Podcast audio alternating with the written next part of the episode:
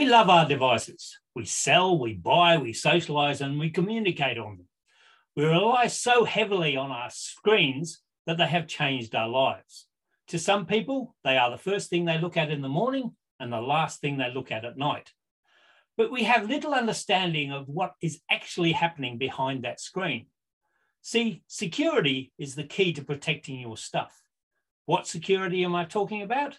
Well, I'm talking about the basics of security requirements for protecting yourself and your organization.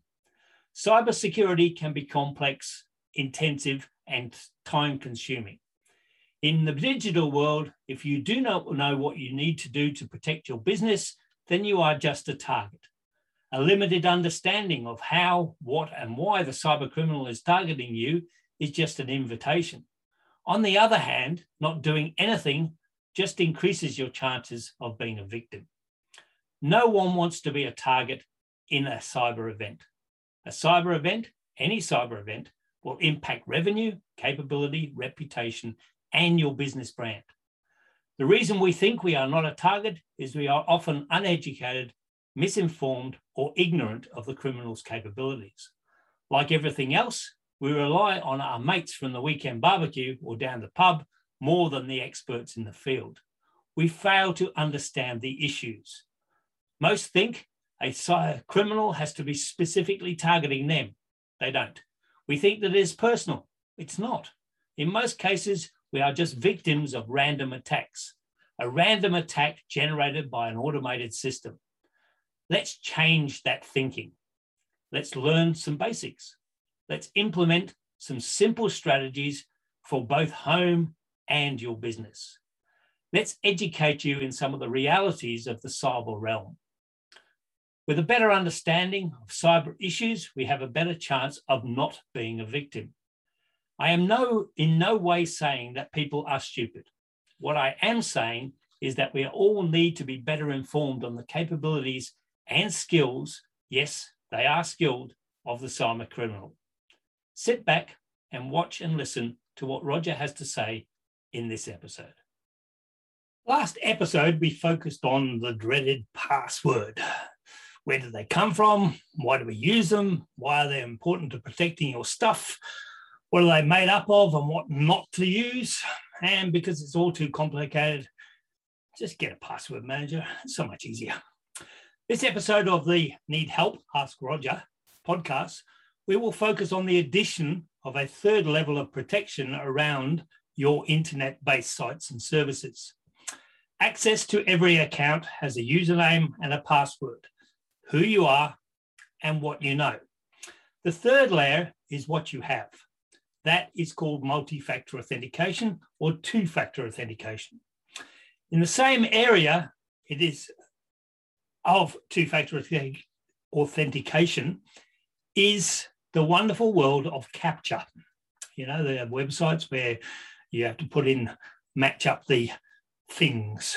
So, username and password and now prove to you, prove to the computer that you are human by answering this little puzzle traffic lights, hills, which animal is the right way up. And then there's the next one where you can tick a box and prove that you are not a robot. So, in this episode of Need Help Ask Roger podcast, we are going to focus on two factor authentication, multi factor authentication, and CAPTCHA. So, why do we need a third layer of authentication? Well, because on the internet, password stealing has become rife. And it is because we are, uh, the systems are insecure and the people who are looking after passwords are not looking after them to the best level of that, what they should. Um, the uh, We make mistakes putting um, our usernames and passwords into areas that we shouldn't. Um, there are scams that go around that ask you to complete a questionnaire or do the things that we need to do. There are man in the middle attacks where you're in a restaurant, a cafe using their internet and you are putting in your username and password into an unprotected system. There are keyloggers. So someone might have put a keylogger on your system that allows them to steal information as you are typing it. Um, and as a warning system, for you if someone has actually used your username and password. So literally, you now get a warning that something is going on. So two-factor authentication or multi-factor authentication is a technology that allows for a third level of information to gain access to an uh, a system.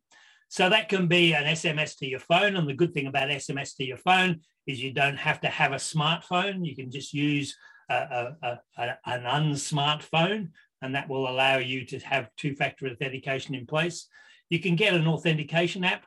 Um, there are a number of them around. Microsoft has got one, Google has got another, um, and you can then associate your account with that app or you can use a dongle. And this, these have actually become very, very obsolete uh, recently over the last couple of years.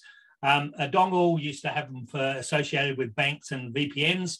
You had a little device that you punched in your, uh, you pressed a button, it gave you four, uh, five, six numbers, and then you put those six numbers into the box and you had access to whatever the system was actually allowing you access to. So how it works. The first thing you need to do is understand that the username and password are how you get into a system. This is just a third layer of security.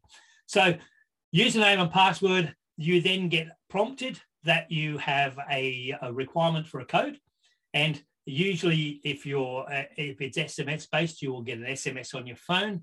If it is the uh, authenticator app, some of them will warn you, some of them will not or it's that dongle, which you just turn on and actually access.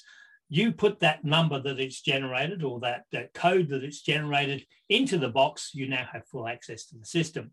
Great stuff. Now, as I said, SMS can be used on any mobile phone because every mobile phone is SMS activated. Authenticator apps, you have to associate the app with your account, and that is usually done through what we call QR codes. And we've seen QR codes significantly in the last uh, two years. Some of those authenticator apps, app, apps, Microsoft, for instance, will come up and warn you on your phone that someone you need to put in a code. So that makes it easier for you to press the button. But what it does do is also gives you that warning. Which way is best? They're all as good as each other. Yes, they all have vulnerabilities. Yes, they can all have problems, but um, they can be used in a number of ways just to allow that third level of access to a system. Where does CAPTCHA come into this? Well, CAPTCHA is designed to restrict robotic access to accounts. Now, robotic access literally is I put in the username and a password, and I the, the actual website is proving that it is not robotic at the other end by saying you've got these pretty pictures. Tell me what you need to do when the, the question I've asked. So how many traffic lights, how many hills, how many buses?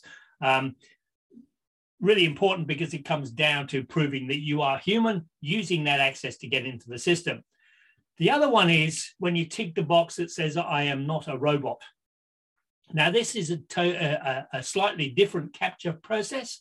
And what it is actually looking at is your um, utilization of the browser in accessing that website. So it's looking at your history, it's looking at information just to prove it doesn't record anything, but it proves that you are not uh, a, a, robot or you're not a system that is trying to gain access to the system. If you open up an incognito web page and go to a website that has the tick box that says, I am not a robot, it will then go back to the next level of what are the pictures and show me the bus. Okay, so that way uh, is it's actually looking at a human access to the browser instead of a non-human access to the browser. So let's have a look at some do's and don'ts. So do set up two-factor authentication or multi-factor authentication on every site and service that you have access to. If you are a web developer or you are a um, uh, someone who has control of a back end of a shopping center, uh, Spotify, that type of thing, then set it up for your account. So the administrator must use two factor authentication. If it is two factor authentication or the CAPTCHA process, it is a good idea to put in place. Do use two factor authentication on all of your admin accounts, especially things like Office 365, Google, Google Apps, all of these are give access to other people's information. So you need to have to worry about it. Now, there is a couple of do nots. One of them is never give away your code. Okay. If you are accessing a website, great, you've got the code, you put the code in. If someone else is accessing the website, and this is one of the good things about two factor authentication, you will get a warning that they now want a code. Now, if you know nothing about it, there are two things that you need to do. One is change the password when you receive that code. So you're sitting there watching TV, your phone SMSs you with a code, you look at it and go, oh shit, that's for Facebook. I better jump on Facebook on my normal system and put in, log on and change my password because username and password has been compromised. Okay. Now there is a website you can go to called do have you been pwned.com where you can put in your username and it will tell you if your password has been collected in any of the 52 billion hacks that have happened on the planet since they put this website together. If you have a need for more and more people to have access to a um, service, there are two ways you can do it. One is you can have a recovery uh, email, uh, recovery um, phone number that actually then does the same job, or you set up two people to do that, uh, have that access to the system. So it's up to you how you do it. So multi-factor authentication, it's a uh, deterrent against someone stealing your password. Um, and it's also a warning system to so, tell you that someone who has stolen your password has now attempted to use it in an environment where you have access to. It is a technology that allows you to use SMS or an authenticator app or a dongle to have that third layer of protection around access to a component. Um, it works on the principle that you receive information back from the website. So that can be an SMS, it can be the authenticator app, or it can be a dongle. Um, and it then allows you access to that system. Which way is best? They all have vulnerabilities, but using them is a better way of protecting yourself than worrying about the, uh, the vulnerabilities of those systems. CAPTCHA comes into it when, it, when we're talking about accessing a website and to prove that you are human. There are two types, nine, nine pictures that you have to tick the ones that are whatever they're asking, buses, traffic lights. The other one is to prove that you are human by ticking the box that says fill in this form. If you have access to two-factor authentication, use it. If you have access to two-factor authentication when you are connecting to your website, use it. Never give away your code and also from there, just protect yourself as much as possible. So thank you for listening to this episode of Need Help Ask Roger podcast. I hope that you have got some actionable information out, about, out of what we have shown you today. If there are any questions, please throw them into the comments and I will get you an answer as soon as possible. So thank you for listening to this episode of Need Help Ask Roger podcast. I hope that you have got some actionable information out, about, out of what we have shown you today. If there are any questions, please throw them into the comments and I will get you an answer as soon as possible. We have a promotion. For not for profits, non profits, charities, and small and medium business, we have a number of free resources. Now, those free resources are free. Okay. The only thing we require from you is uh, email address, first name, last name. That's it. The first one is to find out what your business security score is so that you can create a roadmap and using the, the score to work out where you are deficient and then fill in those holes. The second one is a free weekly business security webinar for not for profit organizations, charities, and small and medium enterprise. It is run every Friday at 10.30 and everyone is welcome. Um, that Friday, 10.30, Canberra time. And the third is a free 30 minute discovery session where we discuss your problem. Okay. Now, we also apply an NDA to that because if we don't apply an NDA to it, we don't get the right information coming back from you when you're asking the questions because we will ask questions as well. Uh, questions about risk, capabilities, uh, uh, resilience, all of those sort of things. One of those is free. Okay. So jump on them, find out where you are deficient, and then make some serious decisions about how you protect your organization. So thank you.